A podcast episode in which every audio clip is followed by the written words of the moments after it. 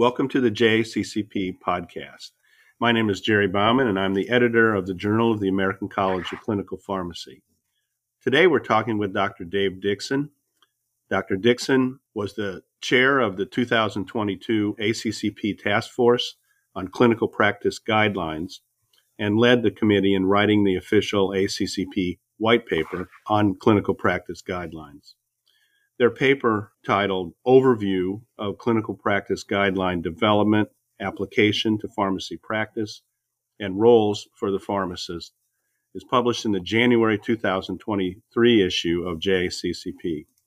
Dr. Dixon is professor and chair of the Department of Pharmacotherapy and Outcome Science at Virginia Commonwealth University School of Pharmacy.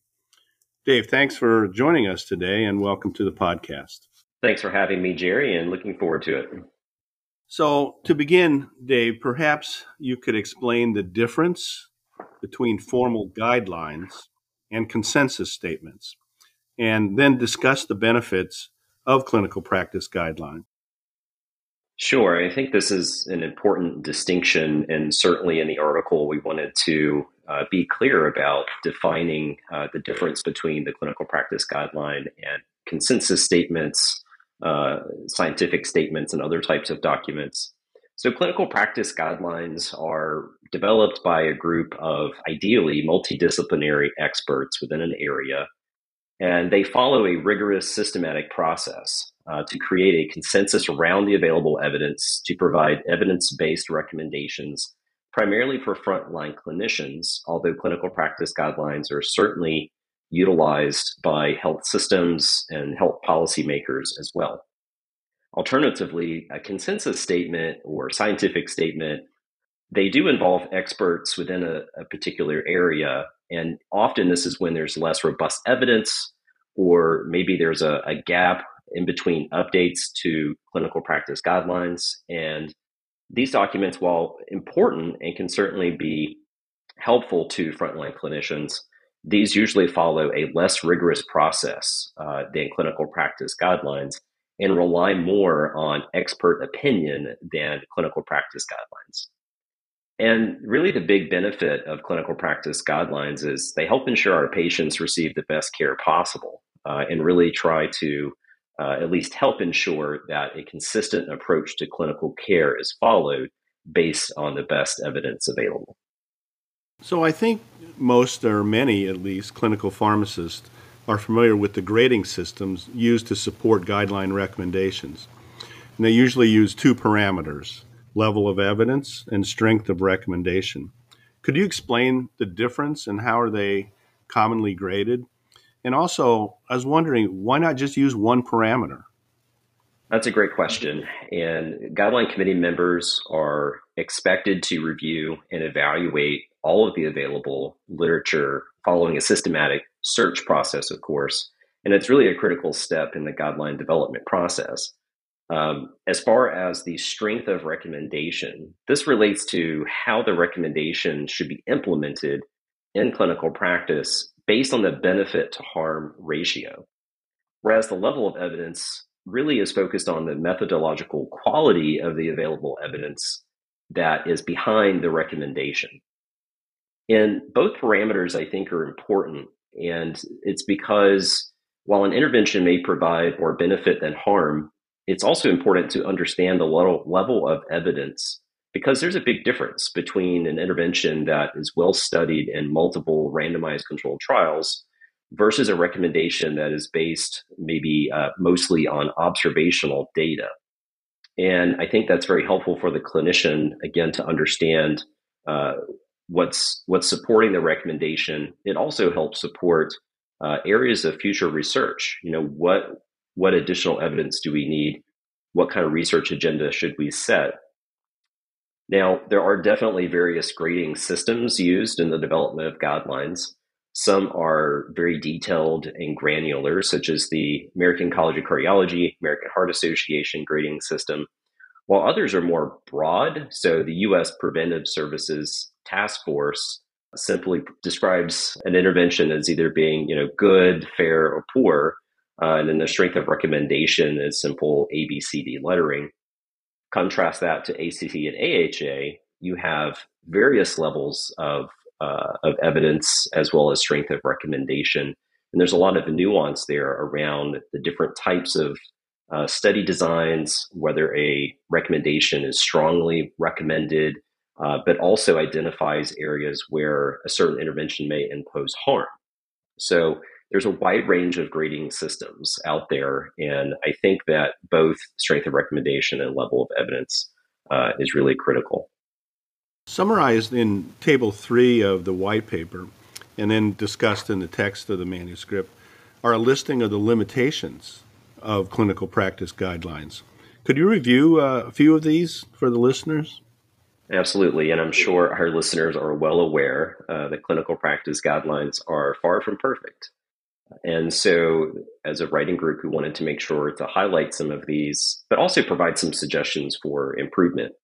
And I think one of the biggest issues that uh, a lot of our listeners can, can identify with uh, is just really the inability of our guidelines to keep up with the rapid pace of scientific research. Uh, some guidelines, such as the American Diabetes Association Standards of Medical Care for Diabetes, have begun updating their guidelines as new evidence emerges. And of course, those are updated uh, and published every January. But most guidelines aren't updated but every three to five years or even longer. Uh, so our committee uh, recommended, you know, greater adoption of, of digital guidelines, web-based guidelines uh, that could be more readily available uh, and easy to update in real time, as well as increased use of smartphone applications, which some groups are already doing. So the American College of Cardiology, for example, has a guideline app uh, where clinicians can get access to guidelines and updates at the point of care. And I think we would all agree that guidelines are are too long for many busy healthcare professionals. So I think the use of executive summaries of guidelines are a must. And then secondly, guidelines should really serve all of our patients. Yet we know that women and people of color are often underrepresented in the clinical trials and the evidence that then informs our guidelines. Evidence is supporting, you know, that may support a particular intervention may be inappropriately extrapolated to other groups or populations. So I think it's important that we really address this by addressing the diversity crisis we have in our clinical trials. And then on a related note, uh, it's really critical that the guideline writing committee members also be diverse in terms of gender, ethnicity, profession, geography, etc., to ensure that again, they address uh, all of our patients' needs. And then the last limitation I'll mention is really the importance of ensuring the integrity of our practice guidelines, how author conflict of interest are reported and managed. Uh, that needs to be uh, a clear and transparent process. Uh, if clinicians and patients don't trust the individuals developing the, the guidelines, then all efforts here are lost. So I think those are three critical aspects, but certainly would encourage uh, our listeners to, to review this section in detail because I think there's a lot of good recommendations here to, to address some of the limitations uh, that exist with our guidelines. As you note in the white paper, translating approved guidelines broadly into daily clinical practice is often delayed and often not fully implemented. Why is this so? And is there any way to rectify this? So, this is a real issue, and I'm glad that you brought this up. Certainly, one major cause is information overload. Uh, there are estimated to be over 3,000 guidelines worldwide. And even within a specialty area, uh, such as cardiology, there are dozens and dozens of guidelines to keep track of. And thinking of you know the busy everyday clinician trying to keep up with this it's quite a challenge so i think that goes back to an earlier comment i made in terms of making our guidelines more palatable utilizing executive summaries digital applications really making sure that the organizations that are developing guidelines think strategically about how the guideline is disseminated. And it's great to get it published in uh, medical journals but not everyone is going to to read a uh, 100 200 300 page document. So i think we have to again think critically about how we disseminate guidelines. And once a guideline is has actually begun development, it's important to think right away how are we going to disseminate this to frontline clinicians? Who is the audience of the guideline? And thinking again beyond just the, the publication in the medical journal. To make matters worse, guidelines frequently can conflict with one another, which can lead to inconsistent practice or just outright clinical inertia, uh, unless a, a health system or a clinic or even a payer has some agreed upon protocol that uh, everyone can uh, agree on and follow to try to rectify some of the conflicts that can exist between guidelines. Having more collaboration across organizations that have similar interest within a therapeutic area that can also help to try to reduce some of the inconsistency uh, that we can see in the in some guideline recommendations. And to be fair, I think I would also add that there are some practical barriers as well uh, especially around out of pocket costs for our patients. So, novel therapies might really change the treatment paradigm and become class 1A guideline recommendations. But if our patients can't afford that therapy, then as clinicians, we're often stuck with using options that may be more affordable for the patient, but maybe not preferred and, and certainly not a class 1A recommendation. And then we're guilty of not meeting the performance measures. So Unfortunately, you know, this means too that our disadvantaged patients are often less likely to receive the best available care, which then, of course, contributes to some of the disparities that we have in, in healthcare. So hopefully, you know, some of this will be addressed with some of the ongoing legislative changes around drug pricing. Uh, I think these are three, you know, aspects. Certainly, there are more, and I think it's important for all of us to be aware of this in our daily practice and, and work to you know, reduce uh, the clinical inertia and ensure that we work with our colleagues to fully implement guidelines and, and best practices. In contrast to when I was uh, practicing, I'm so pleased that more and more clinical pharmacists are being incorporated into national guideline development teams. So, do you have any final recommendations for how clinical pharmacists can support the use of clinical practice guidelines and perhaps participate in some of these groups. Absolutely. And this was one of the things that our group was really happy to report uh, this increase, uh, you know, role of pharmacists uh, as being members of guideline writing committees. I think there are three takeaways that our listeners can use to better support uh, guideline implementation. And first, it starts with setting a good example for others by simply staying up to date with guidelines most relevant to the patients you serve. And certainly that's going to vary based on practice setting and specialty. And, you know, if you are a generalist, uh, it can be tough. But I think even starting with the, uh, you know, top 10 disease states that you encounter the most and trying to focus on those can be one way to, to do that. And then secondly, teaching the next generation of pharmacists how to keep up with guidelines, how to evaluate, how to critique them, and to know when to do what's best for the patient.